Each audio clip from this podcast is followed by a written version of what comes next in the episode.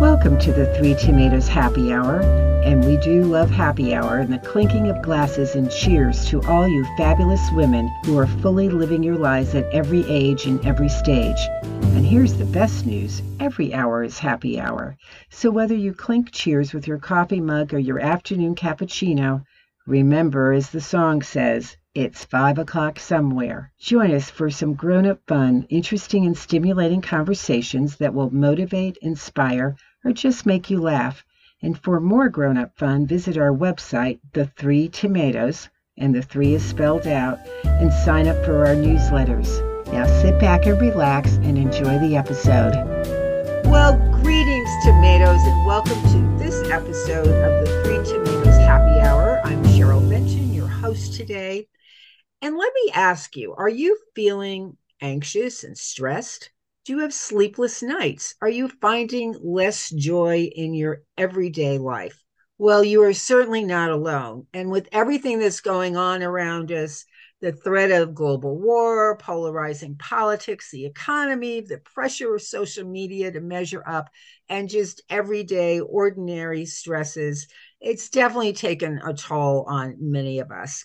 So I'm very excited today because our guest is Dr. Greg Hammer, and he's going to help us all calm down with some simple lifestyle changes that can make a significant difference in our overall well being and our mental health.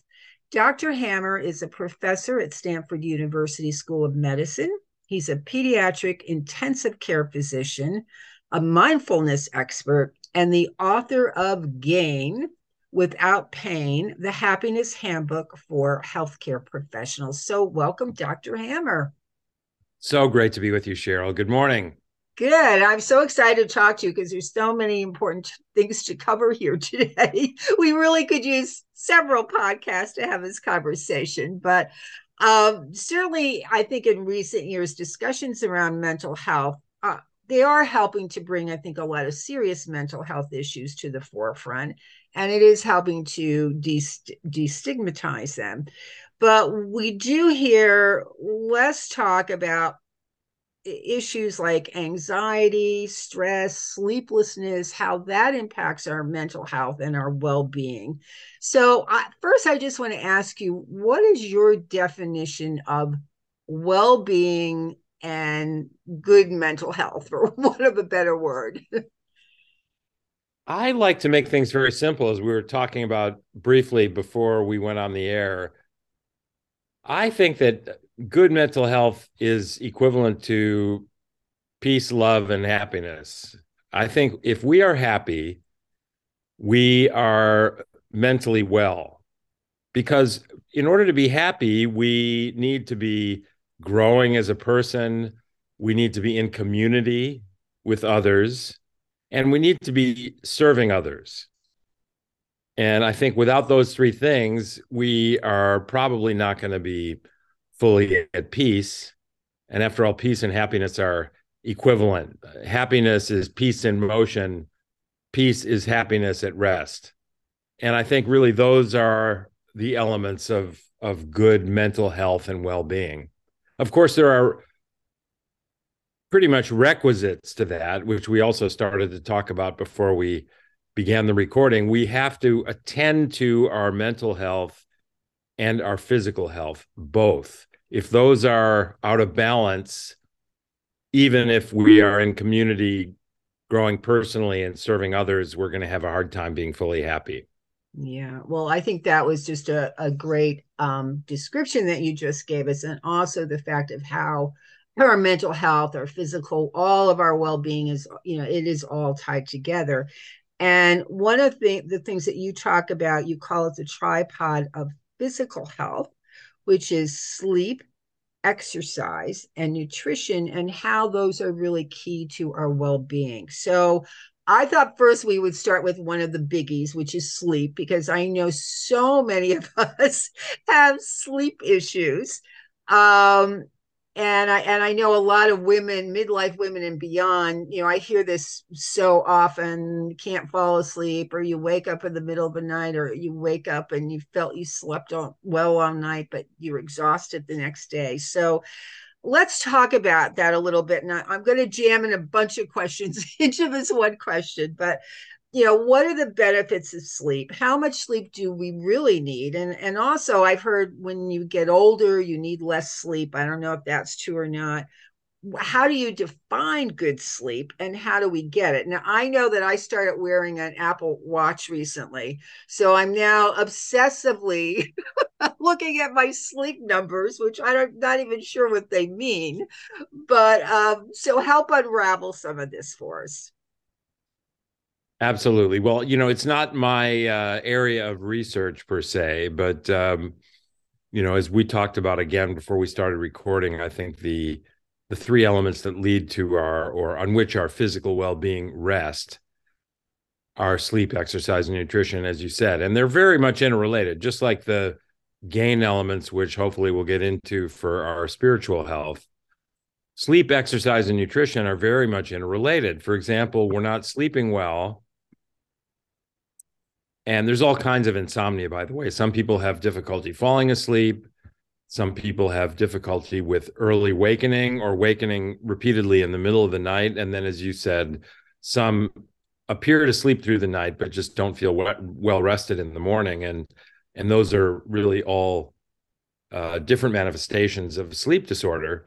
but sleep is so essential to our physical well being. If we're not sleeping well, we're fatigued. And when we're fatigued, we tend to exercise less. We're too tired to exercise. Well, exercise contributes to good sleep.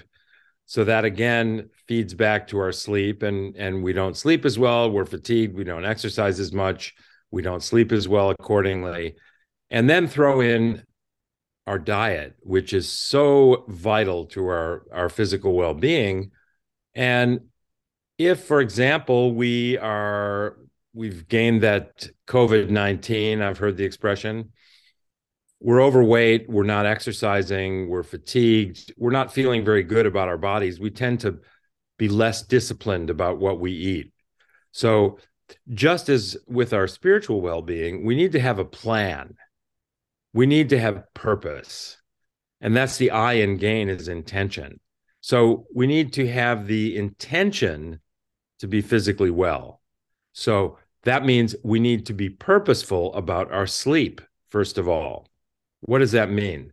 Well, alcohol interferes with our sleep. Almost all sleep medications interfere with our sleep. Alcohol and sleep meds may facilitate unconsciousness, but they're actually interfering with normal sleep architecture. The, the brainwave patterns that we experience when we're fully asleep and getting the restorative benefits of sleep. I'm sure people have read, or many of your listeners have read about sleep, about alpha, beta, delta, REM sleep, the role of dreams. Uh, when we have alcohol proximate to the time of bed, or we take even an over the counter sleep med, which may have diphenhydramine or Benadryl in it, Benadryl and alcohol and the sleep medications by prescription all interact with a receptor in the brain called the GABA receptor. GABA, that stands for gamma aminobutyric acid. And when that GABA receptor is stimulated, it promotes unconsciousness but interferes with normal sleep. If we look at the EEGs of people who just had a glass of wine before they went to bed, or you know took an over the counter or prescription sleep medication their their EEG is not normal and they don't get the normal fully restorative benefits of sleep. And i'm sure people who have had a couple of drinks proximate to the time of bed will recognize that they don't wake up feeling perfectly well rested. Caffeine is another thing. Caffeine has a very long half life and if you're sensitive to caffeine like i am that is an important fact. And we, again, need to go back to our intention to sleep well. That means we need to intentionally avoid caffeine, even for me in the afternoon, because if the drug caffeine has a half life of five or six hours, that means the bloodstream concentration of caffeine that results from a strong cup of coffee at eight o'clock in the morning uh, may, may be 50% present six hours later at two o'clock in the afternoon. So you have almost like as though you had half a strong cup of coffee at one or two in the afternoon and a quarter of a strong cup of coffee six six hours later, or you know six or seven or eight o'clock at night. So that would certainly keep me awake. Now, if I have a cup of coffee in the afternoon, and I used to think, well, as long as I have it before two o'clock, I'm okay. And I realized it was actually interfering with my sleep. So that one o'clock cup of coffee is like having half a cup at seven o'clock in the evening, or a quarter of a cup at midnight or one o'clock in the morning. So we need to really decrease the amount of caffeine we have, even in the morning, and certainly if we're sensitive to caffeine, not have it at all after 10 o'clock or so in the morning. So caffeine, sleep, normal and regular wake and sleep time. So going to bed at the same time, waking up at the same time, avoiding screens proximate to the time of bedtime. It's not just the blue light, but it's it's also other elements of interacting with our screens or even just watching uh, television in bed. So we should try to avoid that at least an hour before we go to sleep.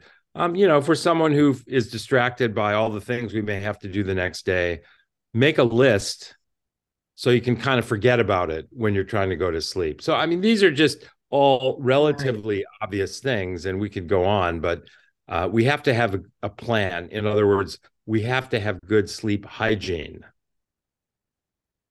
Well, I like I like that term. So, and you certainly gave me a few things to think about. That glass of wine before bed is not a good idea. Number one. so, let's just talk a little bit about the exercise and nutrition, and then I really do want to get into talking about um, gain and the happiness handbook because I think you have so many um, really ter- terrific pieces of advice for all of us. So but let's let's talk a little bit about the exercise and nutrition and how that plays into um, our well-being our mental health sure well you know exercise is a little bit like meditation in the following way many people think well exercise means working out for an hour and a half uh, you know five days a week doing heavy weights or a lot of resistance, doing major cardio, what what we used to call aerobic exercise, and, and that's still the appropriate term. Um, and so they don't they don't ever get started, or they try to do that and they fail. Meditation is like that too, and we can talk about that because a lot of people think that meditation means you have to sit still for half hour without scratching an itch or having a thought in your head uh, possibly even putting your right ankle behind your left ear. No, it doesn't mean that at all. And exercise, similarly, some is good. You know, more is better up to a point, and then not necessarily so. But uh, people talk about the winter blues, and I think there are several reasons why many of us experience that. And one of them is we don't get enough exercise because we may be going to work and it's dark when we leave, it's dark when we come back and we just don't go for those walks. Of course, we're not experiencing nature to the same degree, which is another really important element of well being. But exercise can just mean going for a power walk around the block. So if you're working from home or uh, you get up early and have enough time before work, or when you get home from work, even if it's dark, there's all kinds of uh, rechargeable lights that you can have that you can put around your neck or what have you. Go for a vigorous walk, even if it's just around the block. It's helpful. And then maybe go around the block twice. If you have a dog, walk the dog. Take the dog on a good long walk. So that's exercise, that counts. And then, of course, you know, there are recommendations from various uh, scientific bodies that recommend X number of hours a week and so on. But I think if you're not doing any, all you have to do is start doing some. I think uh, that not only is aerobic exercise important, and that means generally getting your heart rate up to it can be done with a formula if you're measuring it, or just getting your heart rate elevated for even as little as 20 minutes at a time is important resistance training. And if you don't have access to a gym um, or you don't have facility at home, you can get some bands that stretch. And there's lots of exercise regimens. I think resistance training, especially for women as they go through and are post menopause, is extremely important. It helps keep their bones strong as as they tend to get osteoporosis. And exercise overall is important in fending off so many disorders, cardiovascular disease, depression, dementia. There are more and more studies linking exercise to to longevity and and better mental outcomes. So it doesn't have to be uh, that you're exercising like crazy. Just get started. Well, I think that's great, and I think you gave us some good pointers that anyone could get started today, and it's it's little steps, and if you do that day after day, it actually does become a habit. So um, I think that feels good it and it, yeah exactly and it and it feels good. You know and the other thing too is sitting you know i work behind my computer hours and hours so i now have timers set that remind me it's time to get up and move because that's so important and sometimes we just forget that as we get so engrossed uh, in a, in our day-to-day work. So now I want to talk about your book because you wrote this book. I know you call it a guide to for healthcare professionals who, gosh knows, could need all need all of that. But I but I, I think it applies to really all of us. So first, I know GAIN is an is an an acronym. So tell us what that stands for, and then let's talk about some of the pieces of that. Sure. GAIN is an acronym. It's it really represents what I think are the four elements of mental health and spiritual well-being and they are gratitude acceptance intention and non-judgment. And they like the sleep exercise nutrition elements are very much interrelated. And we could talk a little bit about that but you know when you're grateful you're accepting. When you're non-judgmental it's because you're being intentionally so because it's not our nature to be non-judgmental. So gratitude, acceptance, intention, and non-judgment are really the keys to mental and spiritual well-being. And I know you said I, I know I think I read something where you you were talking about the fact that we're our brain is actually wired to think negatively. Was that correct? So yes, our brains are wired in ways that that tend to veil or interfere with our happiness. And that's why we need to be purposeful about the way we think and the way we are, therefore. And the good news is our brains have this amazing quality called neuroplasticity. And that simply means that, as Michael Pollan wrote, we can change our mind. We can actually rewire our brain. But we need to have a plan. We need to have the I in gain or intention. And as you suggested, one of the ways that we all are wired is that we have a negativity bias. We tend to remember the negative and forget about the positive. And so for anybody listening who who recognizes that quality in themselves, please don't be ashamed or self-judgmental because you're negative and this leads to a bit of depression or maybe more than a bit of depression. We are all wired that way. So, you know, I tell a story in the book of a of a trainee I'm working with in the operating room. She does a great job taking care of four patients. There's lots of procedures to do, nerve blocks, putting in breathing tubes, catheters, and vessels, and she does everything flawlessly. But she can't get the IV or can't get an arterial catheter in a little baby, which is quite difficult. So I step in and do that. But the other 99% of the procedures and the cognitive decision making she does beautifully. So all the patients do well. She goes home. She's getting ready for bed. She's taking stock of the day. Does she remember the 99% of things that went well? No she remembers that one procedure that she missed that i had to step in and do. And that's a very poignant example of a negativity bias. Why is it that we pick that one thing? Gee my knee's a little sore. I'm just gonna ah can't help focusing on that. Well, you know, what a miracle that the rest of my body is actually working beautifully. And my other knee is fine. Right. So we pick that one little ache and pain and we whine about it. So that's a negativity bias. And the other thing is, we have a very hard time being present. Our brains typically go to the past and the future and they overthink them. And with our negativity bias, when we overthink the past, we tend to think of things that make us feel ashamed, embarrassed, have low self esteem. And with regard to the future, we overthink it. And, and with our negativity bias, we tend to generate a lot of fear and anxiety. We think of the worst thing that can happen, we catastrophize, even though that that thing almost never does come to happen. Right. So right. these qualities interfere with our ability to be restful. They lead to depression, anxiety, low self-esteem. They put us in our own little shell because we don't want to reveal our apparent weaknesses and faults to others. And we all feel this way. But the good news is, again, that we can rewire our brains. We just need to have a plan. And the plan is rather simple. And that's what the gain method is really all about. So I, I, know we we all need to go read your book, so we'll we'll know a lot more of that. But what are some of the things? I know you talked about meditation. Is that one of the things that helps us with absolutely so and...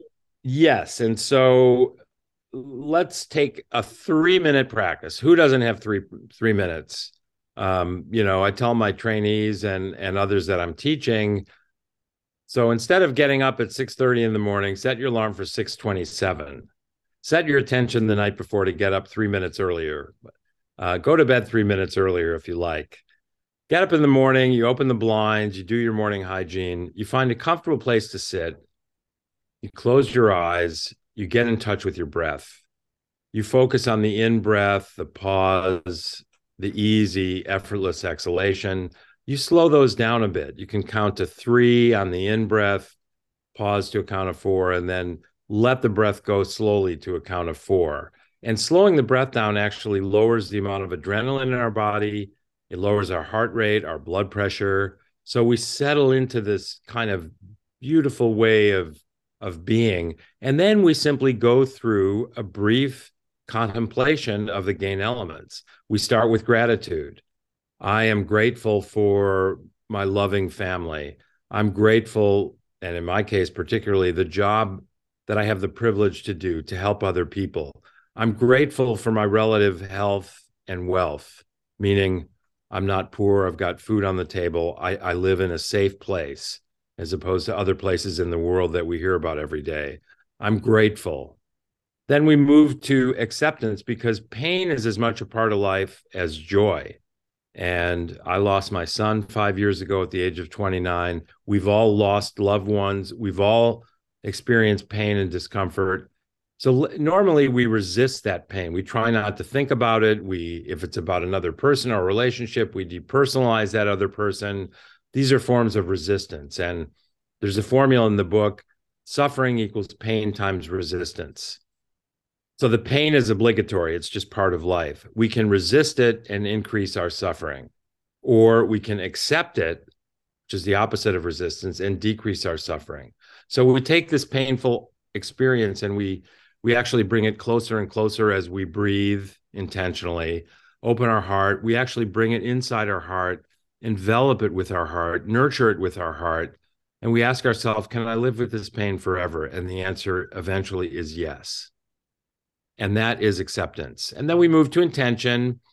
Um, we might say, I'm going to purposefully spend 10 seconds focusing on my bodily sensations. I'm feeling the pressure of the chair against my body. I'm feeling the tingling on the soles of my feet. I'm smelling the slightly sweet quality of the air I'm breathing. I'm hearing an airplane go by in the distance.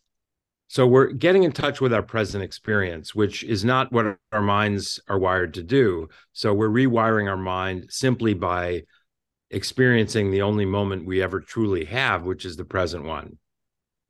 And we make a commitment to be more present in our life today and be more positive. And then we move to non judgment. And the idea is that things don't have to be good or bad, which we are constantly labeling everything. So we might hear while we're in touch with our breath, picture one of these beautiful NASA images of the moon and think the moon is neither good nor bad. The moon is just a moon or the earth. The earth is neither good nor bad. It's just a planet. So it's only logical that I too am neither good nor bad. I'm simply the person that I am. I'm simply the person that I am. And then we go to the I am. And we may link this to our breath and repeat it as we intentionally slow our breath. And then we open our eyes slowly and we're ready to go out in the world. And it's a it's a brief practice, but it's beginning the process of rewiring our brain. And when we find we're being ungrateful or resisting or being unintentional and lapsing into our old ways of thinking, our old habits, or judging someone else or ourselves, a light bulb goes off because we did our gain practice that morning and we we begin to recognize when we're having these transgressions which are inevitable because it's the way our brains are wired. But we can laugh to ourselves and simply reroute the thought and the experience. And so it's a simple practice but it really helps rewire our brains and make us happier. And we notice a few months later gee you know i'm so much less judgmental of that guy that changed lanes in front of me without using his or her turn signal. I'm so much less self judgmental. I really can begin to imagine that I'm talking to my best friend when I'm judging myself. And would I judge my best friend for the same sorts of issues? Of course not. I'm able to do that now a little bit more. So, gradually, step by step, this is how we learn. We learn in small increments and baby steps. And I think this practice can really help all of us. Well, I love that, and and you you've outlined it so well. And for people who have tried meditation, I mean, I'll just say for years, you know, I had all those images that you just talked about that you have to have not a single thought going through your brain and these crazy things. So I would try it, and of course, I could never get rid of it. So I felt like a miserable failure and finally i had uh, i had someone who had a meditation practice. She was actually doing them on zoom during covid at noon and and it and she too made it very simple. It was just really about breathing and just taking time to pause. And i find i'm not up a lot. I can do 10 minutes now which for me considering i couldn't even do a minute is is a lot. But i find just to be able to take that time to just sit and be quiet, whatever's going through my brain, and then it becomes less, um, has really made a difference. And I think just all of those points that you just made make it will make it even easier to take that time because you're actually giving us things to focus on that are positive things with the gratitude, the intention, with really thinking and sitting and being in that present moment. So I, I, really thank you for that. I think that's great advice. And well, you know, the breathing exercises, Cheryl, are so important. You can always just get back in touch with your breath and calm yourself down. Your adrenaline level goes down, your heart rate and blood pressure go down, the cortisol and blood sugar in your body go down. So that's wonderful. But if you want to rewire the way you think, then you need to have a, a little bit more of a plan and you can link it to your breath and get both the benefit of the breath and the rewiring processes at the same time. I like that and efficiency. Why, yes, I love that. I, I love that I can suggest things that you can think about so you're not trying to banish all thought from your head. Yes, and they're good thoughts to think. They're good ways of looking at things. Absolutely. And I, yeah, and you have. I I just kind of want to end with this one. We could we could we could go on. I'm going to have to have you back um, to do another session with us. But you um you talk about, and I think this is such an incredibly powerful statement that happiness is in the present moment. And I think that is really powerful. And so many of us have trouble grasping that. And you're right. We spend so much time on yesterday and worrying about tomorrow or stressing about tomorrow or planning tomorrow that we just can't sit and just be in that moment. So thank you so much for reminding all of us how important that is. And you've made yes. my day happier. So thank you so much. Well, you know, I, I know we're almost out of time. I just want to give kudos to one of my heroes in life, Dr. Jon Kabat-Zinn, who's really one of the fathers of mindfulness, he defined mindfulness, and I think it could be happiness, as awareness of the present moment on purpose, non judgmentally. So there you have some of the gain elements and the emphasis on the present moment, which is so important. That's where happiness lives. Oh, well, that's thank you for sharing that. It's an excellent piece of advice and an excellent thing for us to all take forward with us today and really think about it. So I thank you so much for being my guest. And um, people can learn more and they can get your book at uh, Greg Hammer, H A M M E R M D dot com, and they'll get a lot more information. They can see some of your other interviews, learn, get the book, and learn all about the gain process.